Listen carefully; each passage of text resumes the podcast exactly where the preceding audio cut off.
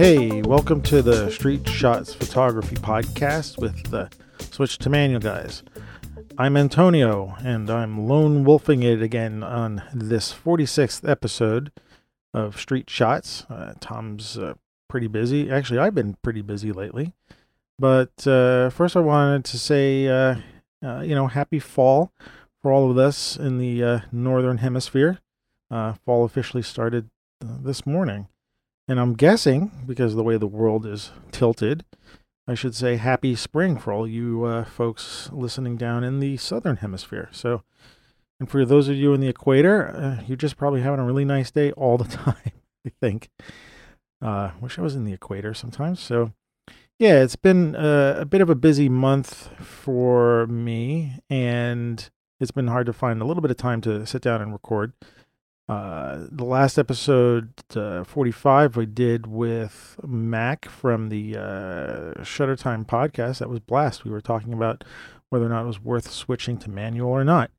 Uh, so that was an interesting episode. Uh, it was uh, Mac was being a guest uh, fill-in for Tom, and what prompted me to do this episode tonight is I just ran a street photography class at the uh, place I work at, the BRIC Arts Media in Brooklyn. It's a media organization, uh, nonprofit. Uh, we are in charge of all the, uh, actually, the public access uh, video channels in Brooklyn. And there's a media program in the uh, in the organization. And there's a lot of classes. They teach uh, Photoshop, uh, uh, editing, and uh, how to use studio equipment. And they just ran a, street photography class for the first time, basically because I was working there and I do a lot of street photography. So the guy who runs the classes says, Hey, we want to do a street photography class and have you teach it. So we just had the first one on a couple days ago. And, you know, I wrote up a bunch of notes to give to the students. And when I was done, I realized that the uh, notes I wrote up might make a pretty good episode. Uh, so I thought I would share with you uh, some of the things I told the students, pretty much uh, street photography rules of thumb. So this is going to be a, a, street photography heavy episode, but since we're called Street Shots, I suppose that's fine. You know, we live up to our name once in a while. Um, and I thought, you know what? Let me just share what I told the students as my rules of thumb for going into street photography. So, you know, you get to hear me uh, tonight talk about uh, the, you know, I don't say the rules. You know, you know, rules of thumb is a nice way to say it, and they're they're guidelines. They're just things I've been learning as I've been doing a lot of street photography. Now I'm, you know, I know a lot of street photographers have been doing this a lot longer than I have. So, uh, you know, I'm I'm hoping that um, this stuff that I'm sharing with you is sort of shared by uh, you know a, a, lot of other people who who do street photography. Um, but you know I'm kind of new to this business in a way. I mean I have been doing it for like five or six years, maybe a little bit longer. I mean there have been you know some photographers are doing it for you know a lifetime. So that's why I feel like I'm just a novice. But these are the things I've been learning so far, and they're you know open to you know modification. They're open to interpretation um, but these are, you know, the kind of things I, I sat down and, you know, we're going to share this information with students. Uh, this is what I would probably tell them. So I'm just going to go down the list. It's in no particular order. And I will try to keep it, uh, you know, I can talk for a while. So, you know, I'm going to try to keep it as short as possible. Um, but, uh, you know, let's let's let's just go down the list and see what happens. So hopefully, uh, I won't put you guys to sleep uh, it's time to get energized and uh, really want to go and do some street photography. You know, a lot of these things actually might apply to other branches of photography as well, not just street photography. So you know, keep that in mind when uh, when you're listening. So uh, this is the list that I gave to the students, and the first one I came up with was use an inconspicuous camera. And you know, I think DSLRs can, are pretty good for street photography, but I think it helps to be as inconspicuous as possible. Uh, smaller cameras like the one I use, Fuji X100T and their new X70 are really nice little cameras. There's the Ricoh GR and Olympus Pen, and I'm sure there's a few more that I'm you know missing on that list. Um, but those kind of cameras are, are less intimidating and they're quieter to shoot with, and you know they don't quite scream out that you're taking a picture in the street. Um, even though you are, they're not quite so obvious. So I think that if you're going to start in, you know, if you want to get into street photography, yeah, you can use DSLRs. They're big. You have to put them up to your face uh, most of the time. But I would really consider getting one of the smaller cameras. Um, some of the small cameras have very good sensors, and they're, the picture quality can be very good. So uh, think about those. And you know, one of the things about having the inconspicuous cameras, you're able to kind of blend into the crowd and look like a tourist. And, and all that kind of stuff can be beneficial when you're trying to grab uh, candid uh, shots of people or uh, locations. So you know consider one of the smaller cameras. Um, i don't mean that you need to go out and buy one but uh, since i've moved to the smaller cameras i found that uh, the camera just doesn't stand in the way of me getting pictures. So uh, just consider that. The next one is uh, I said know your gear. Uh, it could also be read the frickin' manual. Um, we all get the camera manuals with our camera, and what I found was interesting with some students, and of course they are students.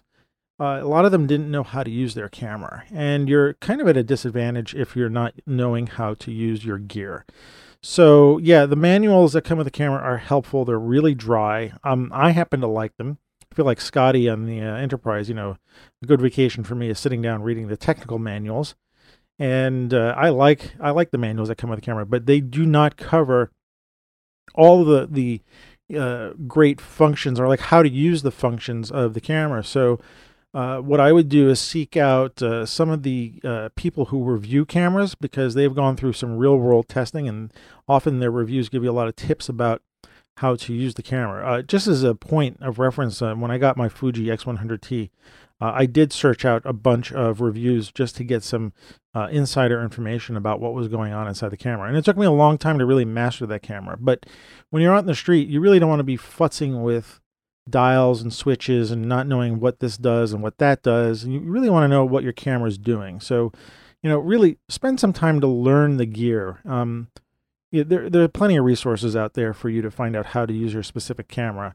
Uh, if you get a brand new camera that's out on the market, you might have to wait a while for some people to go out and review it. But um, really, I think it's important to spend some time learning how to use your gear. It's just, you know, you don't want it to get in the way. You want the gear to be in the background. Uh, you're, you're out to take pictures. Uh, you, you want, you know, to press the button. You want to know the camera's going to take the, a good exposure. Uh, so just just read the manual. You know, I put that in quotes, kind of, um, but just you know, pay attention to your gear. Uh, it's going to help you in the long run. So, uh, that being said, I would say also uh, in that vein, learn the manual settings. You know, we're of course switched to manual, and we like to teach how to shoot in manual. And it really is helpful to have a camera that can shoot in manual. Now, I don't say that you always have to shoot manual. In fact, sometimes manual can slow you down. Uh, I do think it's important to learn what the manual settings do on your camera. Uh, you know, at Switch to Manual, we are hoping to teach people in a short period of time, at least give them a taste of what the aperture and the shutter speed and the ISO do and how they work together. We've heard it called the exposure triangle, but how those three functions of the camera work to help you take a picture. Um, and then we've we've also said there's nothing wrong with shooting in automatic. It's just you know you understand what the manual settings of the camera are, so that when you do go to automatic, you, you know what the camera is doing. So I would say you know in addition to learning your camera, learn how to shoot in manual. And you know cameras these days are almost like little mini photo schools, and I mean that in such a way that you can take a picture. Uh, choosing whatever settings you want on the camera, and you look at the screen and you get immediate feedback as to what you just shot. And by looking at the different settings, you can kind of figure out, well, what are you doing wrong? Why is the picture overexposed? Why is it underexposed? Why is there camera shake? And you can get immediate feedback by changing the dials. So if you learn manual settings, you'll know which dials to change and what kind of effect that's going to have on your picture. So, you know, try to learn manual a little bit. You know, um, again, when you're in the street and you want to take pictures fast, you don't want to be fussing with settings. You kind of sometimes want to set your camera up immediately, and sometimes the automatic settings in the camera will actually slow you down. Like I said, you know, so if you're trying to do some autofocus and people are walking at you and you want to take shots, uh, the autofocus may not work so well. So you want to be able to do, you know, manual focus. Okay, so just learn the manual controls and uh, you know switch to manual. Of course, I got to throw that in as a maybe a subliminal message, but uh, um, so go with that. Now, and uh, one of the things I added to the list was no chimping. Now, I never used that word. I never really knew what it was like until someone said, you know, chimping is when people look at the back of the screen and go ooh ooh ooh ooh ooh. And I've never looked at the screen and went ooh ooh ooh, but you know, I'm certainly guilty of taking a picture and looking at the back of the screen. But I was telling the students uh, in the class uh, that I was teaching that we are about to go out and photograph, and I said, look, can you try this when you're going out there? try not to constantly look at the LCD to see if you got the shot. Because if you do, you may ne- you may miss that next photo opportunity that's right in front of you. And it certainly will be a tip off that you're taking pictures. So if you're trying to be inconspicuous, you'll want to not keep looking at your camera. Now, part of the reason about this, I think, is that if you're walking in the street and you're taking pictures and you're moving fast and you and, and you see something and you take a shot and then you stop and you look, what what good is that going to do? Um, first of all, it tips off that you're that you're going around taking pictures. You may not want everybody to know that you're you're walking around with your camera taking pictures. You want to be maybe inconspicuous.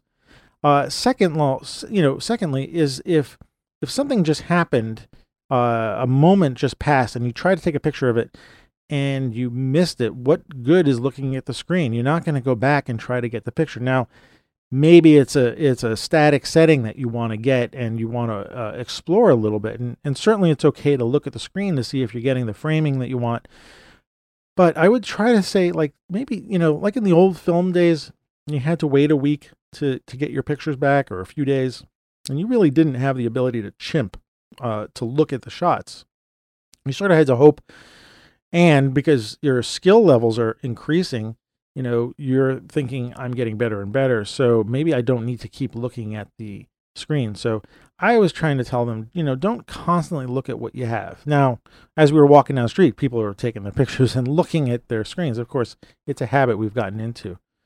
But I'd say as a as an experiment, as a as a you know uh, a way to train yourself, don't always keep looking at the screen. Uh, again, you might um, you might miss another shot that's right ahead of you because uh, you're looking down at something that you might have just shot and maybe you missed, but now you're missing more shots. So just go for it. You know, hope you know once you know the controls of the camera, you can kind of be confident that the picture, at least the exposure will come out, maybe the focus will be good. You know, you'll you'll you'll get that stuff. And constantly looking at your camera, I think it's just going to slow you down. In the street, you need to be a little mobile. You need to be a little flexible. So. Uh, take that. and uh, you know, no disrespect for chimps. Uh, you know, I don't ever see a chimp looking at the back of the camera. Anyway, uh, it's a, it's a silly word. It's what people are using. So, uh, no chimping. Uh, what's next on my list? Oh, okay. This one's a little long. I'll try to I'll try to condense this. But uh, the the topic was look. All right. I mean, we're out there. We're we're photographers, and the whole point of us is there to look and and and and see the world and try to find these um, subjects that we want to photograph. And so my list was sort of uh, like this. I said, look for irony, look for symmetry, look for gestures, look for expression. Uh, I said street photography isn't just random shots. You need to look for shots. In fact, if someone says, "Are you out taking pictures?" I go, "No, I'm not taking pictures, and I'm not making pictures. I'm looking for pictures." I'm constantly on the lookout for scenes, for situations, for anything that is worth recording on my camera. By the way, I don't say capture, by the way. Um I it I don't know. It's a pet peeve of mine, all right? So, and it's probably going to get people to uh, text me or email me and say, you know, why don't you want to capture? I've never really captured a photograph. Um, to me, it is. Uh, well, I won't get too much into this. I, I just don't use the word capture. Uh, I you know I do take pictures.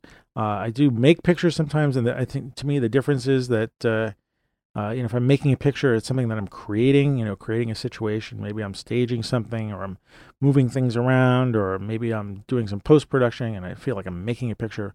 But lately with street photography, I really think I'm looking for shots. So I'll, the, the, the quick list of irony, uh, the quick list here is like, let's go over irony. It would be, you know, things that make you laugh, things that, uh, combine in the picture that you, you would have never uh, seen. Uh, there's a shot that I have. Um, what is it? I'll post these in the show notes. But there's a shot I have of a uh, uh the front of a Mercedes SUV, right? And it's you know it's, you can tell it's a big SUV, and the license plate says "All for God." So whoever owns that Mercedes has a license plate that says "All for God." Um, and I thought those combinations of the, the symbolism of the Mercedes and the money, and then the license plate that said "All for God" was was a was a fun thing to look at. Um, you know, maybe I'm making some kind of statement, maybe I'm not. I mean, it's just their license plate on their car. I'm not doing anything.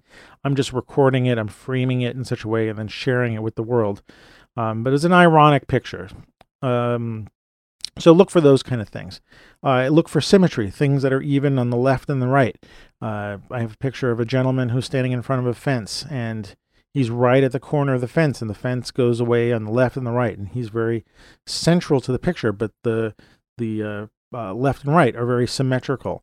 I mean, also in uh, reflections, you know, if I take my camera and I drop it down to a a puddle to to catch the reflection and then reflect the subject in the picture so that uh, the reflection and the top part of the picture are are you know mirror images of each other so look for things like that um, when i'm photographing people i tend to look for gestures i mean i, I photograph a lot of people sitting down uh, w- which i consider sort of portraits you know if people were sitting for a for a formal portrait um, but I also look for people doing things with their arms, with their legs. I sometimes capture pictures of people in the middle of a yawn uh, which is kind of funny. It's maybe not the best look for somebody, but it it often just stands out of the uh, you know the crowd of shots. Someone is in the middle of a yawn, or they're stretching, or they're scratching their head in such a way, or a picture of two people who have a similar gesture standing next to each other. Maybe they're not aware of it. Um, I have a shot of uh, a gentleman standing at uh, Federal Hall uh, underneath the statue of Washington, and he's uh, copying a, a, a, gesture that looks very similar to the gesture of the statue. Uh, I'm sure he's doing that on purpose because he's being photographed by somebody else, and you know, uh, there's something to that uh, to see someone mimicking a, a statue. So, um, so I'm often looking for gestures. Now you can see I'm already in the in the in the way I'm saying I'm looking for these pictures. I'm not waiting for them to happen. Uh, I'm just sort of scanning and I'm looking and hopefully i'm getting to a place where you know i'm walking down the street and i see something and i can grab it i can get that shot uh, while someone is doing something interesting. Uh, the other thing is i'm also looking for expressions you know people expressing themselves. My my friend uh, keith goldstein who uh, we uh, i had on the show a little while back um, does these great great pictures of people in uh, midtown new york and he is able to capture expressions on their face that's just um, they're heart wrenching sometimes and moving, and you know they're just this moment in someone's life as they're walking down the street, and you can't really tell if they're sad or happy. You know, you capture a moment, you're taking it out of context, so you really don't know. But when you look at that single frame, he he really captures um, people's expressions really well, and so I look for that too. It's it's a little harder to do for me. Um, I might capture expressions sort of as a you know secondary to the picture. I wasn't aware that they're going to make that face, and and sometimes I, I am looking for it and I know it, but uh, Keith is a master at this, and so uh, go look at his pictures. Uh, especially the group of shots called the, the Tenderloin, and also he's done a group of shots uh, about people looking at the World Trade Center or what was left of the World Trade Center, the empty um, space that people looked at when uh, uh, pr- uh, prior to the buildings coming down and then building the new one. People were just going downtown looking at nothing. Um, and he has a series called Looking On, and that's a very interesting uh, series of pictures uh, and their faces of people looking at nothing. So look for expression. All right. Uh, next on my list, uh, I wrote post processing is your friend, but then I said don't get too friendly with it. Uh, you can always crop, lighten, darken a shot in post production, but don't over process a picture. I really get a little crazy when I see some shots that are just overly uh, processed with maybe like an iPhone app. Some people like to process uh, their their street photography on iPhones or iPads. That's what I do, by the way. Um, I'm also sometimes guilty, I've noticed, of over processing my shot because I'm trying to do something and I, I, look at it and I say, my man, I've added way too much contrast or something like that. Um, so what I also said was try to keep the integrity of your street photo intact. I think which which is kind of the point of street photography in the first place. Meaning, you know, I don't really kind of bring the shot into Photoshop and start removing things and and adding things. It's not what the photograph is about. Mm, so uh, I will do things like increase the contrast, crop the picture to a square or or to a rectangle, or crop out some uh, elements that are distracting in the picture. I can certainly change the picture from color to black and white. I consider that post processing. Uh, sometimes I'll underexpose it in post processing so I get really deep shadows. Uh, I think those are all fine. That's why I say post processing is your friend. It's going to help you to express what you want in the photograph. Now, there are some people who say that's not pure street photography. You know, I'm not about to get into a, a debate about what is pure street photography or not, and everybody's got their opinion about this. But in the old days, you know, when uh, we used film, you would take your film into the darkroom and you would do things like choose the kind of contrast paper that you use. You might use a heavy contrast paper so that the picture would get really dark and you know the blacks would fill in, you know, um, be really rich and heavy. Uh, you might choose to dodge and burn certain areas. So you know there's always been manipulation to the picture. I mean, again, it's about trying to look at the photograph and, and trying to tell the story that you want. And sometimes post processing can just help you a little bit. In fact, if you actually look at some of the old masters of street photography or photography in general. Uh, a lot of them did go into the darkroom and did some work on their pictures. So, you know, don't be afraid of that. But uh, again, to me, street photography is about capturing, you know, capturing what is, even though you are doing some manipulation in post uh, processing sometimes. You know, you're not really adding people or taking away trees or or anything. Now, again, it's not a fast and furious rule. you know, sometimes yes, I, I might have gotten a shot of somebody and there's a lamppost sticking out of their head, and otherwise the shot is great. And I've been like, okay, well, what would be ha- what would be wrong if I just sort of cloned out that lamp, you know, post? But uh, I realized I did have some sort of feeling about that afterwards. I mean, almost as if maybe I was doing something wrong. I'm not doing something wrong, but I was like, you know, there was something about it. So I just don't do that that much. I really try to keep it as you know, I want to say as pure as possible. It's not pure if I'm doing like contrast adjustments or color adjustments. Um, there's no real pure photography, but that's another discussion. I won't get into that. But um, I do try to keep the integrity of the shot for the most part. So, uh, you know, not a hard rule and certainly debatable.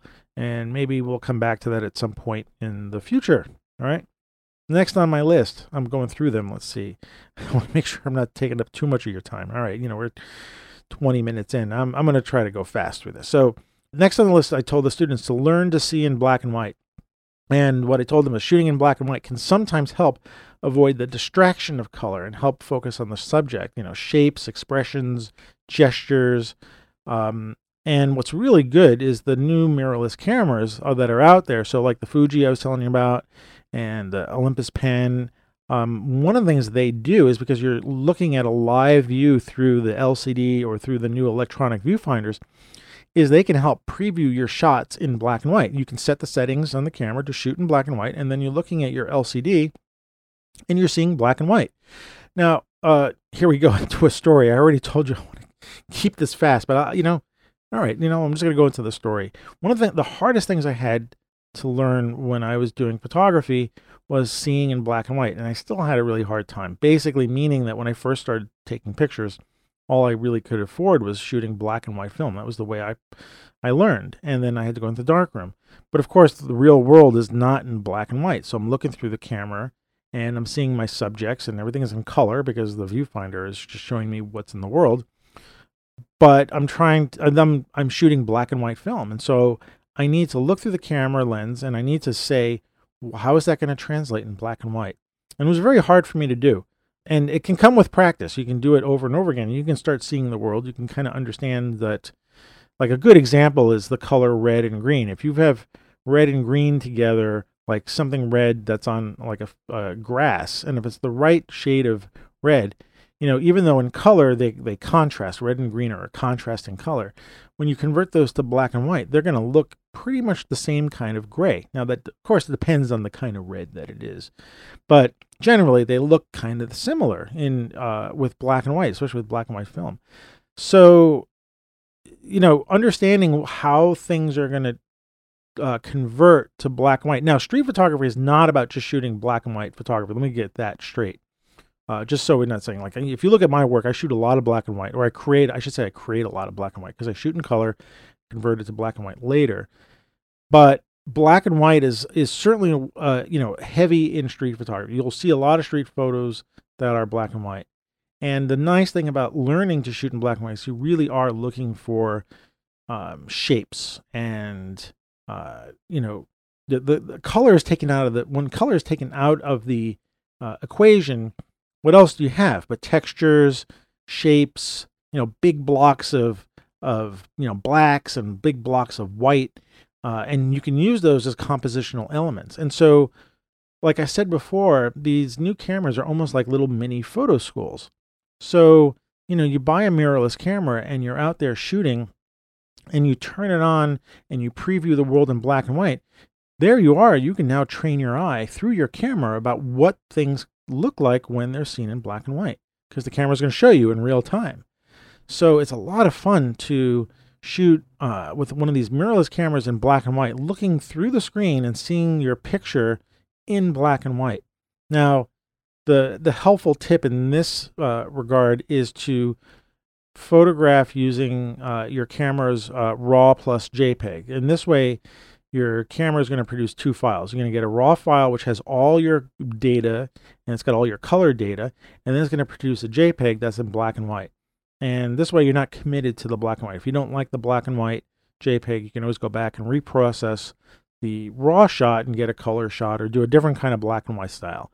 So if you're going to do this kind of thing with your cameras, if you're going to preview in black and white, try to shoot raw plus JPEG. And this way you have uh, the options later if you don't want to shoot in black and white. Now, there are some cameras, uh, for instance, there's a Leica, uh, in my opinion, very pretentious Leica that only shoots in black and white. So you're committed to black and white pictures. Now, that's like the old days because you shot film, and when you shot black and white film, you were committed to black and white film because that's all you had. Um, these days, I think it, I don't know, it's kind of silly to have a camera that only shoots black and white. I think it's some sort of false restriction uh, on you know the photographer to do that. And eh, you know what? You know, spending seven thousand dollars on a camera or whatever it costs that just shoots black and white is just eh. I think you're just trying to show off to me. That's just my opinion. So anyway, uh, learn to see in black and white. Use your camera. Again, it's a little photo school there. Uh, look through the viewfinder, watch how it converts things to black and white, and, and you'll learn a lot. You'll see how colors translate. You'll be surprised, actually. So, that being said, go to the, my next subject. Oh, uh, explore a subject. This one I'll go really fast on. You know, street photography is often you're walking through the street and you're taking shots, but sometimes you might see something and you want to hang out there and see what happens. And there's nothing wrong with that, and I encourage that. So, you know, like stand in one location and continuously explore what's around it. You know, for instance, if you see an interesting wall, now that's, you know, a lot of photographers shoot walls, but they're a lot of fun, and uh, I'll post some of my pictures in the uh, show notes of a wall that I shot. A big red wall. Uh, I think it was Macy's was redoing their store in uh, in Herald Square, and they had this big red wall, um, like wooden wall surrounding their windows. And it was really, and it was one of those sunny days, and the red was just vibrant as hell. And I only had my iPhone with me, and uh, I decided to stand in front of this wall and watch people walk by. And I looked for contrasting colors uh, from people what they were wearing to that contrasted against the uh, red or that just stood out with the red. And so I sat there and I just took like, you know, a few dozen shots and I ended up with about six or seven that I liked. And I had one really good one that I liked. I'll post that shot in the show notes.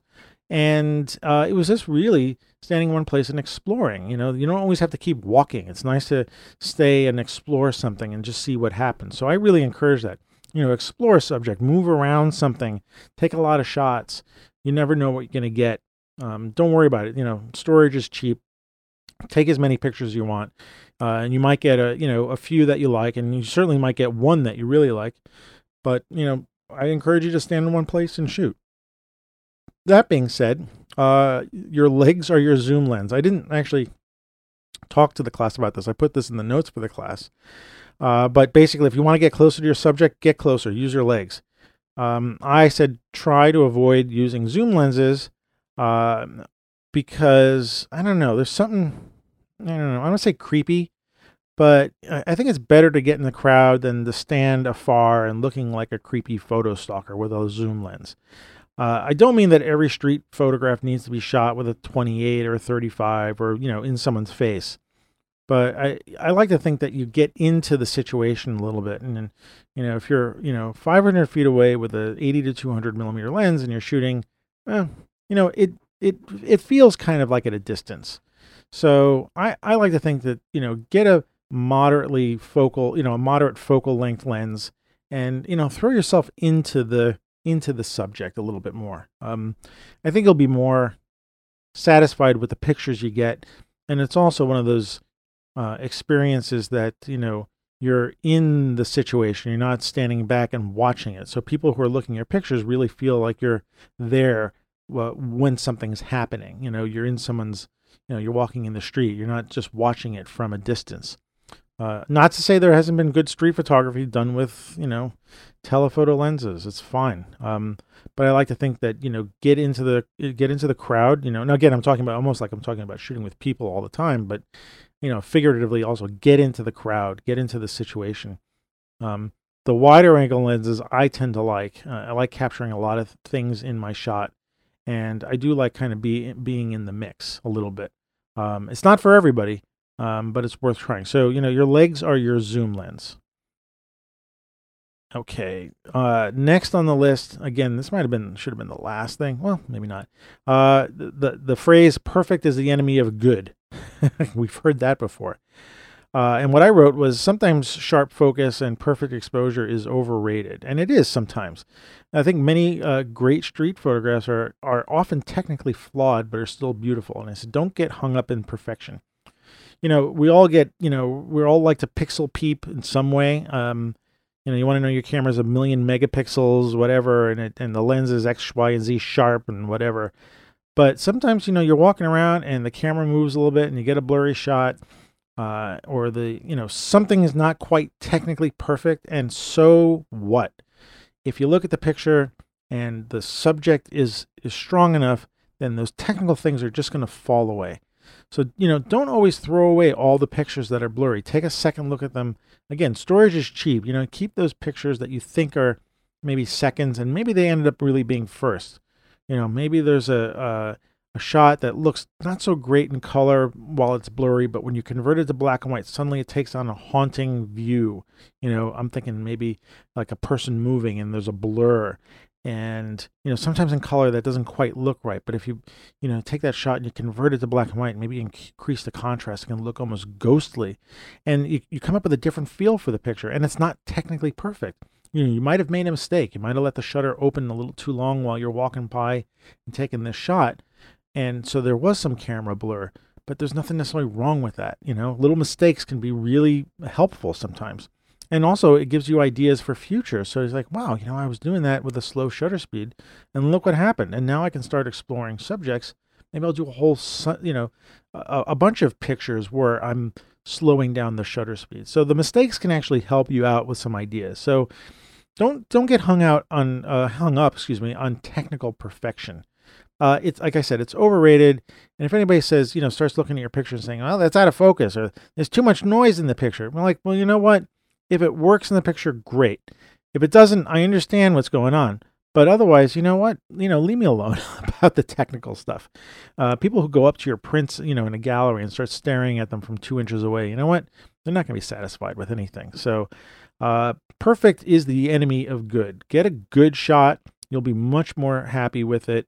Um, don't get hung up on the technical. That's not to say, going back to what I said before, learn how to use your camera right? You want to learn how these settings work so that you do have some control over, you know, the mistakes at some point, all right? Just don't go crazy. Uh, this one I liked.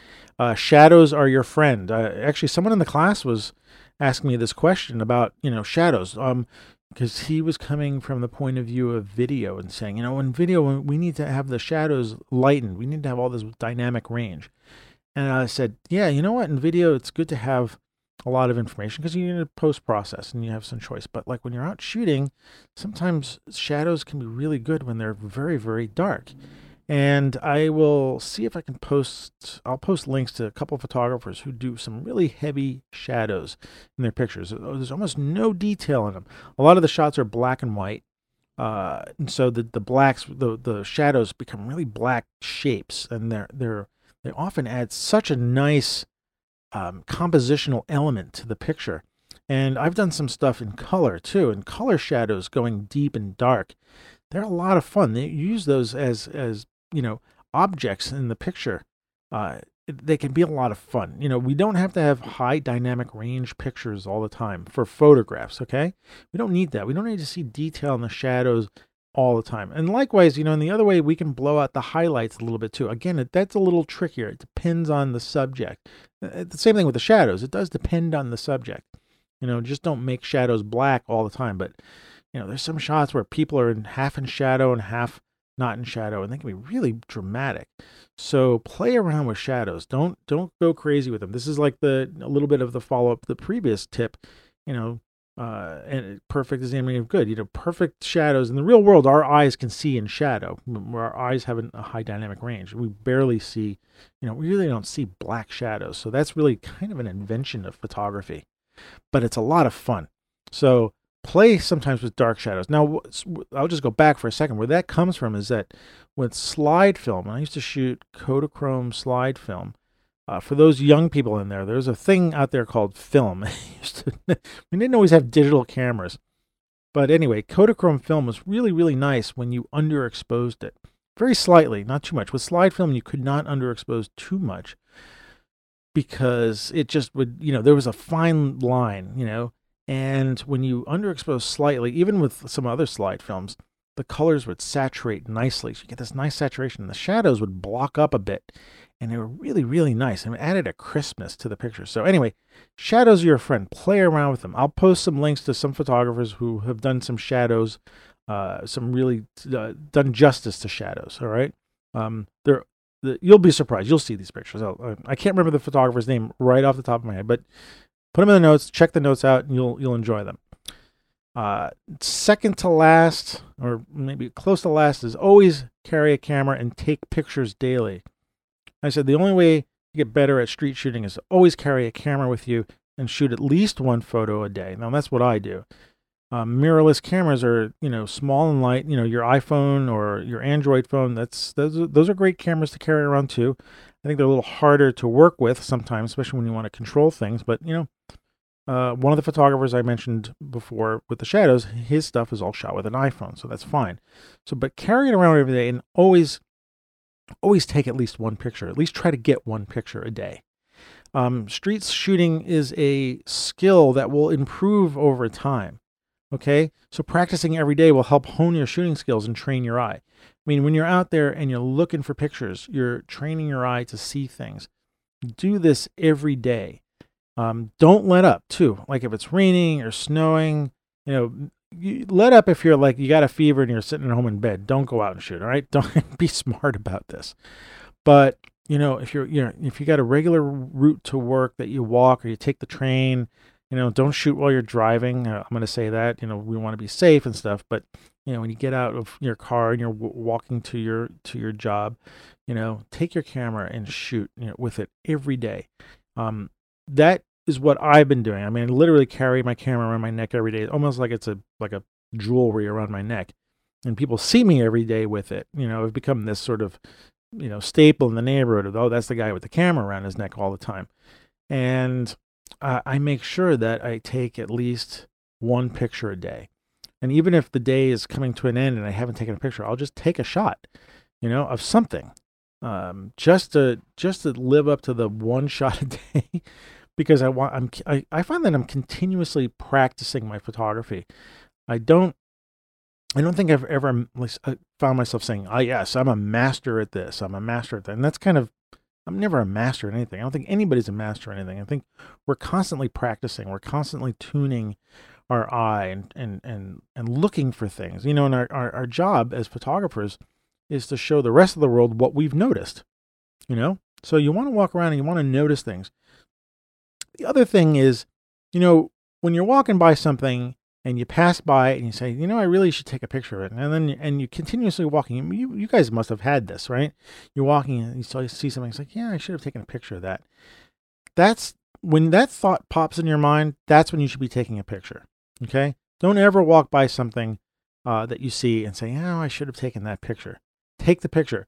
It may not be the perfect picture. It may not have translated on the camera as well as did in your eye. And then you'll find that out after you look at the picture. But more often than not, for me, I've regretted those times when I saw something, and I might have even had my camera with me, and I self edited by not taking the picture while I was walking by. And I've regretted those times. So now, if my brain, this is the, and this comes with training too. This comes with doing it every day. Now, my brain says, I should take that. Though that looks like it could be a good picture. I got my camera, boom, and I take the shot. And I'm on to the next thing, or I'm walking to work. And Barely a moment goes by, you know, and and I've got the shot. And more often than not, I'm I'm looking at it now and I'm saying, I'm glad I took that picture. Um, I will post in the show notes a shot I took of uh, how to describe it. I'm I'm I'm walking to work. I, I take a back exit through my back garage in my building, and I'm walking up a street, and it's a sunny day, and the light is shining is is creating a shadow onto the sidewalk through a fence, uh, like a metal fence. So it's creating these lines, and it's crossing over at the sidewalk at the corner where the um, I need to describe it. The little foot grip that they put on the corner so people don't slip, and so it's a bunch of dots, uh, like texture dots. So anyway, the shadow is crossing these dots on the on the ground, and I'm looking at it, and because I've I've now trained myself to look at things, look at shadows, look at anything. I saw I, I, I grabbed my camera and I took the picture, and what I saw when I took the picture was this abstract American flag. And you'll see this in the show notes. And I'm really kind of like, wow, look at my pictures. You know, these are great. But I was blown away by this.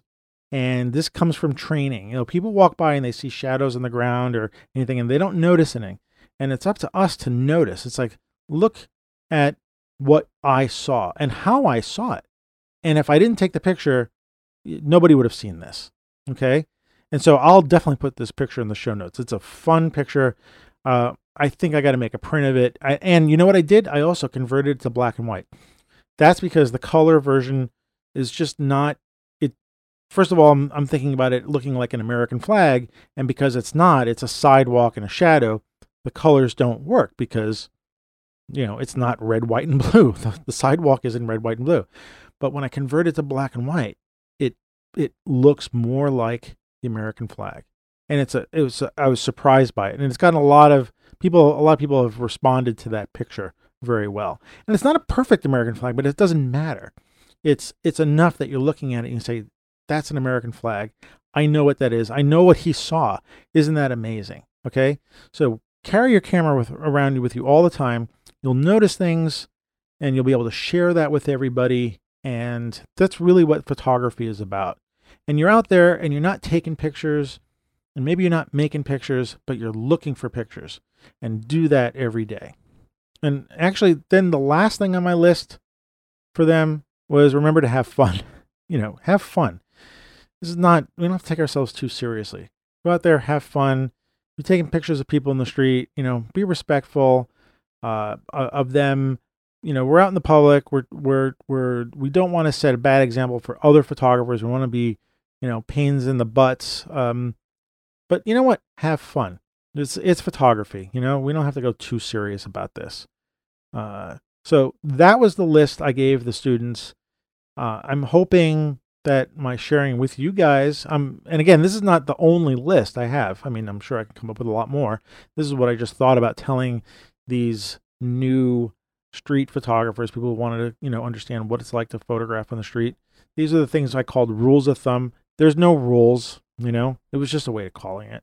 Uh, it's a list of things that I learned Uh, again, I'm still learning them, and I really just wanted to share them with you. I thought that would be a really good episode of this show just to to share what um, I've been learning about photographing in the street. And again, this can apply to not only street photography. I'm sure it can apply to all sorts of different photography. It's just I do street photography at the moment. So I hope that you found those lists enjoyable. Check the show notes for some sample pictures of what I was talking about. Basically, these are some of the shots I also shared in the class. So take a look at what you'll see, um, you know, and compare them with what I was telling you. And you know, that's it. I I managed to keep you guys around for about 45 minutes. Hopefully, I didn't bore the hell out of you. Um, and uh, I actually have a, you know, it's good talking to you guys, and uh, you know, I'm so glad that you guys are listening and downloading and subscribing to our podcast. Uh, it's wonderful. So, anyway, you can find us, me and Tom, generally at our website, switchtomanual.com. Uh, there you can get links to a, um, a, bunch of different things. We might start our photo walks up soon. We just haven't been doing it just because Tom's moved out to Arizona. I'm in New York, and I'm actually trying to. I'm trying to do a lot more work. I'm trying to got to earn some money to pay for things. So, uh, in the meantime, also we're on Twitter at switch the number two manual. Uh, but while you're in Twitter, also follow me and Tom. I'm at AM Rosario, and Tom is at Witness Photog, P H O T O G. Uh, we also uh, lurk around on Facebook, so like us there, please. Uh, we have a Facebook page. And uh, one of the things I want to get you guys to do is to subscribe to our Switch to Manual Flipboard magazine. Um, basically, it's a Flipboard is a, a, a an app on the uh, uh, tablets or, or iPhones. It's a great kind of virtual magazine. and I've got two magazines I'd like you guys to subscribe to. One is a Switch to Manual Flipboard magazine. Another one is a Street Photography Flipboard magazine. But you can find it at flipboard.com slash at symbol am rosario and there you can see all the magazines that uh, i'm uh, i'm curating uh, on different subjects but the switch to manual one there and the street photography one is there so uh, it's a great little um, app to uh, you know have like a virtual magazine also if you guys subscribe to us on itunes uh, please rate us and review us. I hope to get our podcast up in the ratings someday soon. Um, so go to iTunes and uh, give us a rating. Also, one of the things that we like to remind you guys of is that if you do want the Switch to Manual guys to look at your pictures, we do have portfolio reviews on our site. You send us your shots, and we will send you feedback and tips about your work. We have three paid peers tiers and a free 99 version. So if you just want to try us out, uh, you can.